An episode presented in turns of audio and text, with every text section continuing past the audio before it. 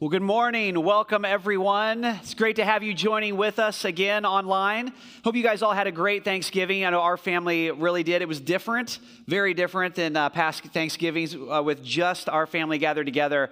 Uh, but it was also a really uh, powerful time, too, just for our family to be able to celebrate. Uh, today, what I want to do is I want to wrap up the series we've been working our way through all through the month of, Dece- of November. We've been talking about life hacks, and really what we're discussing is how do you have a healthy soul? How do, how do you live out of a healthy soul and an abiding relationship with Jesus? Uh, you probably noticed 2020 has been brutal in a lot of ways. It's been brutal, but particularly when it comes to our souls. And so I hope this series has given you every week just some really practical tools, some, some handles of how to actually live into a, an abiding relationship with Jesus and, and to live out of a healthy soul. So today we're going to wrap up that series, and the thing that we're going to talk about this morning is the power and the importance of embracing limits. That's what we're talking about the importance of embracing limits. You may not have noticed this, but if you drive by almost any elementary school playground today, you will almost always see a fence around the school playground. Uh, pay attention the next time you're out. You, you drive by almost any elementary school playground, and this is what it will look like. There will be some form of a fence around it. Now, this was not always the case. And so you may wonder, well, why, why, in the world have we started putting fences always around elementary school playgrounds? You might think, well, maybe it's because we're trying to keep bad people out, uh, but that's actually not the reason. Uh, maybe it's to keep kids from, from getting out. You know what I mean? Maybe it's, maybe it's to keep kids contained in this area. That's actually not the reason either. The reason that we almost always see a fence around elementary school playgrounds is because of a study that was done a number of years ago by some landscape architects. And essentially, what they were trying to do is they were trying to determine the psychological impact that fences have on elementary school playgrounds and on kids. And here's what they found they found that on the elementary school playgrounds where there was no fence, kids tended to just kind of gather around their teacher and they'd stay kind of huddled in one corner basically of the playground and they wouldn't even like get they had all this playground equipment they wouldn't even climb on it they really wouldn't explore it. But then on the school playgrounds where there was a fence where there was a very clear boundary and limit kids would go all over. They'd run they'd play they'd explore the whole area they'd climb up on the playground equipment and so, what they discovered from this study was that big surprise kids apparently need boundaries. How about that? Kids, when they actually have a limit, when they have, in this case, a fence, they actually live more fully. They actually feel safer to explore and to go further into the world that they're designed to be in. That's true of kids, but it's also true of us as adults. It's, it's true of all of us in humanity. The, the reality is, limits actually help us live more fully. Limits in our lives actually help us to live a, a more full life. And so today we're talking about what, what does it actually mean to embrace our limits and live into that.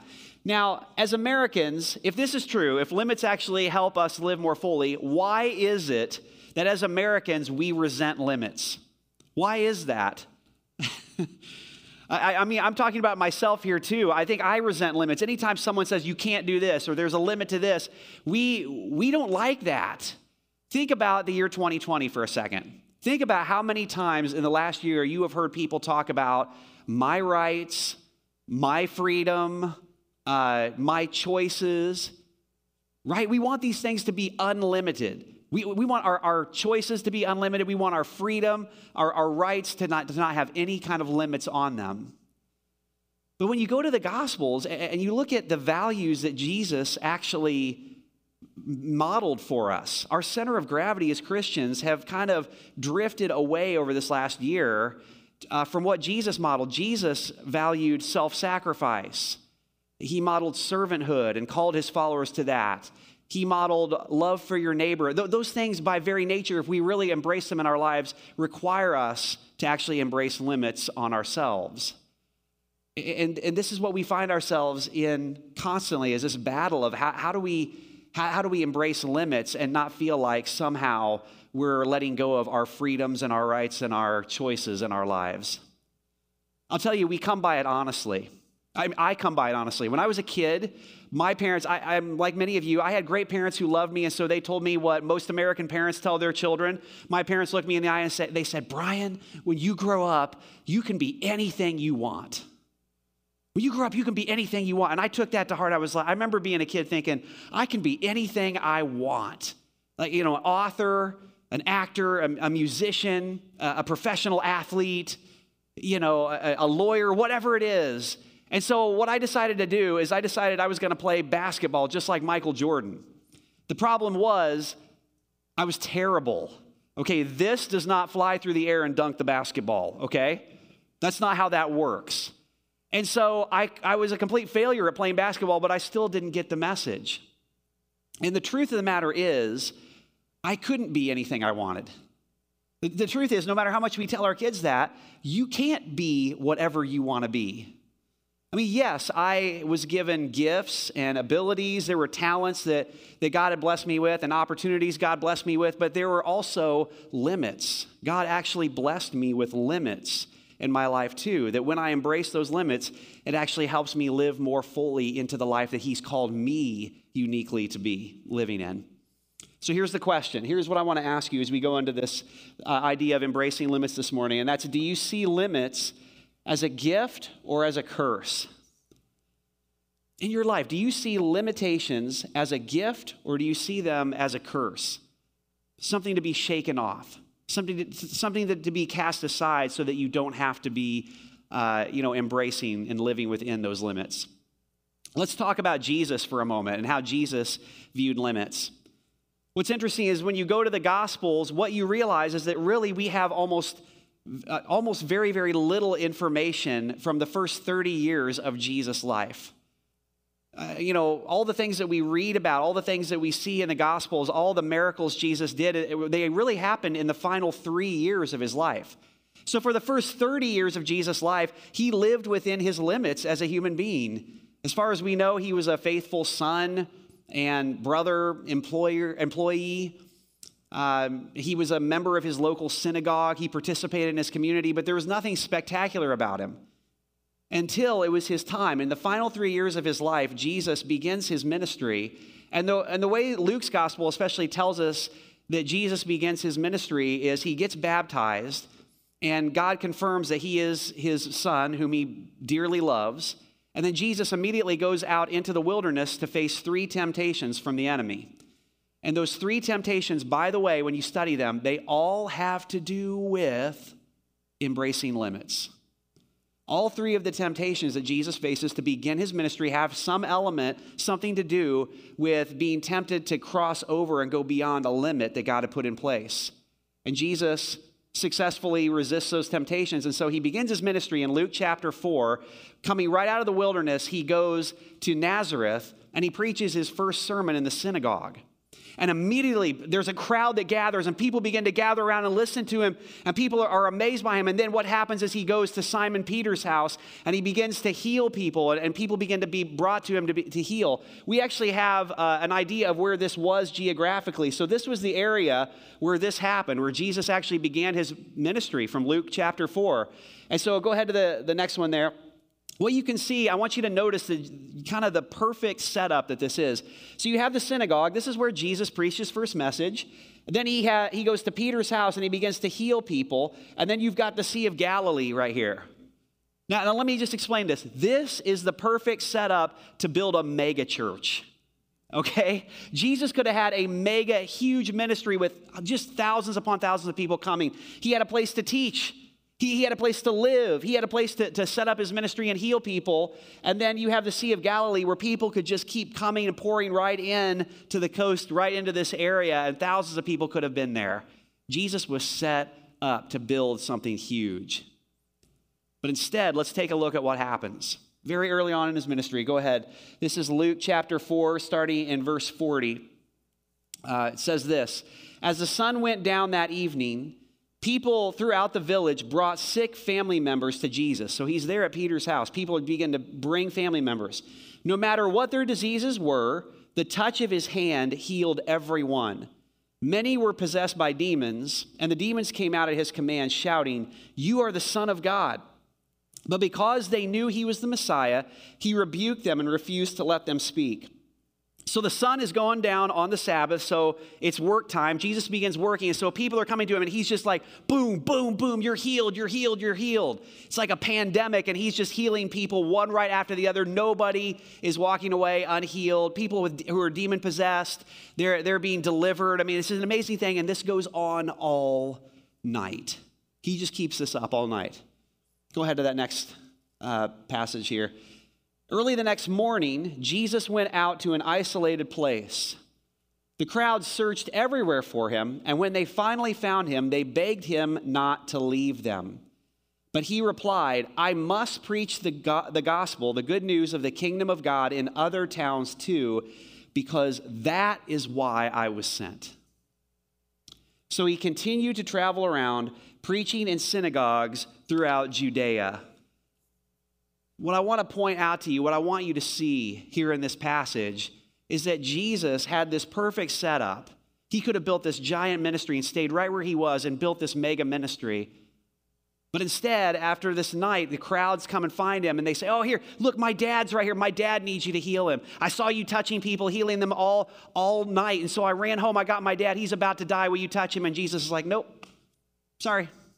Got, got to go on to the next town. Got, got to move on. But, but my mom, I, she, she managed to make it here. Can you just touch her, Jesus? And, and he, nope, sorry. On to the next town. That's not why I'm here. Jesus doesn't heal every sick person. Jesus doesn't set up some giant ministry right there in Capernaum, in Nazareth, and build a giant mega ministry. He doesn't do that. Jesus uh, doesn't stay when the crowds beg him to stay. Uh, in fact, there's a lot of stuff Jesus didn't do. Jesus didn't feed every person. We have these amazing, miraculous stories of Jesus healing, or I mean, feeding crowds of 5,000 plus people, but he doesn't feed everyone. And there's a lot Jesus doesn't do. He never travels to Europe, to Asia, to the Americas. He never goes to proclaim the good news of the gospel there. He, really, Jesus, his entire life is lived in this small geographical area. And yet, at the end of Jesus' life, John chapter 17, Jesus is gathered with his disciples and he begins to pray. And th- these are some of his last moments with his disciples. And at the end of his life, John 17, 4, Jesus prays and he says, I brought glory to you here on earth by completing the work you gave me to do. So Jesus says, I completed the work that you gave me to do, that the Father gave him to do. I didn't do everything. I didn't do it all, but I completed the work that you, Father, gave me to do. That's what Jesus was zeroed in on. That's what he was focused on. Can, can, I encourage you to write something down right now, wherever you're at? Grab a piece of paper. I'm serious, you, you know, wherever you're watching this from, and just write down this phrase I don't have to do it all. How's that feel? I, I don't have to do it all. Just try that on. Write it down. Just look at those words. I don't have to do it all. You don't have to do it all. Jesus didn't do it all. Now, some of you right now, what's happening is you're looking at that and you're rolling your eyes and you're going, Yeah, I know, I know I don't have to do it all. But if that's true, why then? Why do you constantly feel like there's more to do and less time to do it in? Why do you constantly feel like your work is never finished? Why, why do you stay up at night with this low grade sense of anxiety that, like, ah, oh, there was something I, I didn't get done, there was something I wish I would have finished in this day? Why do we constantly feel like we can't adjust our schedules? We, we live with almost no margin and no flexibility. And when our plans change, it's like it throws us into this thing because I had all these things I was going to go do and all these things I was going to get done. You don't have to do it all. Jesus didn't. Now, I want to be really clear here. Jesus wasn't being mean in this moment. Like you read this story and you almost get this sense of like, what a jerk. Are you telling me like he could have stayed there and healed all these people and done all this good and he he just leaves them? I mean, there's a party that goes, wow, isn't that so mean? But what I want you to see is that that wasn't Jesus being mean. What Jesus was doing there is he was focusing in on what God had actually called him to do. He says, I finished the work you gave me to do at the end of his life because he focused. He embraced limits that helped him focus in on the actual life and the actual mission that he was called to live into. I, want to show you this. In Luke's gospel, it's one of those things that, like, if you read through Luke's gospel, you miss it. You, it's said so often, again and again and again, but you kind of miss the entire focus and the kind of the direction and the intentionality that Jesus lived his life with. But, but pay attention. If you kind of walk through it, this is Luke 9, verse 51, just a few chapters later uh, from where we were just reading. It says, As the time drew near for him to ascend to heaven, Jesus resolutely set out for Jerusalem. He sets out for Jerusalem. A few chapters later, Luke 13, 22. Jesus went through the towns and villages, teaching as he went, always pressing on toward Jerusalem. Are, are you picking up a pattern here? Next, uh, Luke 17, a few chapters later, as Jesus continued on toward Jerusalem, he reached the border between Galilee and Samaria. Luke just keeps telling us. By the way, he was on his way to Jerusalem. As he was headed toward Jerusalem, after he did that, he kept going resolutely toward Jerusalem. And then, toward the very end of his life, life in Luke 19, says, After telling the story, Jesus went on toward Jerusalem, walking ahead of his disciples. It's one of those things you, you almost miss, but, but Luke just keeps telling us Jesus is headed toward Jerusalem. That's his mission. He's on a mission. He's got to get to Jerusalem. That's the focus of his life. And so, everything that comes about in his life, every need that is presented to him, every possible good thing that he, he could possibly do, he filters it through this idea of does this help me get to Jerusalem? Or does this distract me from ultimately getting to Jerusalem? This, this is how Jesus works. This is how Jesus processes through all these things. He embraces limits on the things that he was available to do. He embraces limits on his time. He, he embraces limits on the amount of people he was available to in order to accomplish the mission that he had, that God had set for him in Jerusalem. And what was that mission? The mission, the reason why Jesus resolutely went to Jerusalem was because Jesus knew the whole mission of his life was that he was here to offer himself in a sacrificial death on the cross for your sins and for my sins. So Jesus took on the debt that we deserved. He took on our debt, a debt that he did not earn, so that we could then have his life, a life that we don't deserve and we didn't earn. And so, what happens is when we turn in faith and trust, and we put our faith and our trust in the person of Jesus, and not in our own effort, not in our own abilities to get it all done and to meet every need, what happens is his life is transferred to us, and, and our debt is transferred to him. And what happens is we begin to, to learn how, what it means to walk with him, and he carries the burden. He's the one that we rest in. He's the one that we trust in. He's the one that we unload the burdens of our life to, and we allow Him to help us live out the life that He's called us to. That's what Jesus wants for you. That's what He wants for every single one of us. When we come and when we put our, our lives completely in Jesus and we become saved and we become followers of Christ, go ahead to the, this next slide. God wants you to embrace limits that help you focus on His life for you. He wants you to embrace the limits in your life so that you can live more fully into the life that He's won for you on the cross. That, that's what Jesus wants for every single one of us. So let's get really practical here for a moment, if we could. What are limits? What do we mean when we talk about limits in our lives? So, just a few examples. Limits can be your personality. Uh, you may not realize this, we're all wired differently. And there are lots of different personality tests out there. The one that our staff uh, uses the most and that we, we talk about the most around here is the Enneagram. So, the Enneagram talks about, you can go Google it and find uh, some information about it. There are nine different types. They, they say there are nine different types of normal, okay, nine different personality types. But within each one of those personality types, there are limits. There are, there are gifts and talents and abilities that each one kind of carries, and there are also limits. You can't do it all. Your, person, your actual personality is a limit. And when you embrace that about yourself, it actually helps you live into what, who God's called you to be. Uh, another example for limit limits can be your season of life. Ecclesiastes 3 is the passage of, of the Bible where it says, For everything there is a season.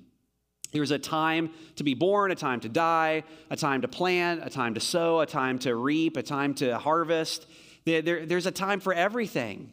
There's a, there's a time to, to embrace, a time to refrain from embracing. It just goes through there. Everything is a season in life. Sometimes your season of life is actually a limit that you have to embrace.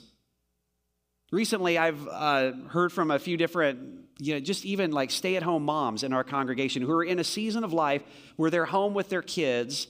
Maybe they were in the workforce or they have a college degree, but right now they're home with their kids. And I, I, I've heard people say things like, well, I'm just a stay at home mom. That's what I am right now. No, you're not. You're not just a stay at home mom. C.S. Lewis said that all professions in life basically are there to support the one profession of life, which is raising kids, right? If you're in a season of life where, where you've embraced limits so that you can raise kids, that's incredibly important. There's another pastor that, that says that uh, maybe the most important thing you will do in your life is not something you will do, but it's someone that you will raise. Sometimes we have to embrace limits in our life eh, for a season to do what God's really called us to do. Uh, another example of limits can be emotional, physical, and intellectual, uh, just your capacities. Limits can, can be all around that. I mean, let's be honest, we, we all each have different uh, cap- capacity when it comes to our uh, emotions, when it comes to our intellect, when it comes to our athletic or physical ability. And then uh, also, this is the one we think of most often time and money are limits that we have to embrace. We only have so much time, we only have so much money. Where, where, do we invest those things? Now, it's true, you can, you can take your time and you can use time in order to make more money, but, but that's not always the right call. Sometimes we need to embrace limits on how we're spending our time and, and how, in order to make more money. And, there, and the reverse is not true uh, you can't use money in order to make more time. We all only have as much as we have. So, so the question is are, are there some limits that you need to embrace in this season of life so that you can live more fully into the life that God has called you to live in? Is there anywhere in your life where maybe you're trying to do it all? You're trying to extend yourself past the limit and it's costing you? Here's uh, the, the question I want to ask us as we kind of head toward the end here. Why don't we embrace our limits? Right? If it's true, everything we've been talking about to this point, if it's true that we actually live more fully when we embrace limits, if it's true that in order to really live into uh, the abiding life in Christ that we're called to have, we have to embrace limits, why is this so hard? Why don't we embrace our limits? Can I tell you, the, the answer is because it's emotional. Acknowledging our limits is emotional. You take it a step further, actually taking a step to embrace a limit is painful. We have this couch in our house. It's, it's a great couch. We've had it for years and years and years. Actually, we got it in uh, the house that we lived in before this one. And in the house that we lived in for 13 years, when we first got this couch many years ago, it fit perfectly in that house. It was just like the perfect size, the perfect dimensions. It fit, it, there was a spot in the house where it just fit perfectly. And that, ha- that couch, because it's such a great couch, has moved with us to the new house, the house that we live in now. But the problem is that couch does not fit in our new house at all. There's no good place for it. It just doesn't fit the dimensions. There, it just looks awkward in the house. And yet we still have that couch three and a half years later after moving into, the, into that house. Why? Why can't we get rid of that couch? The reason is because we're emotionally attached to that couch. That's why. There's all these memories associated with that couch. There's like an emotional attachment to it.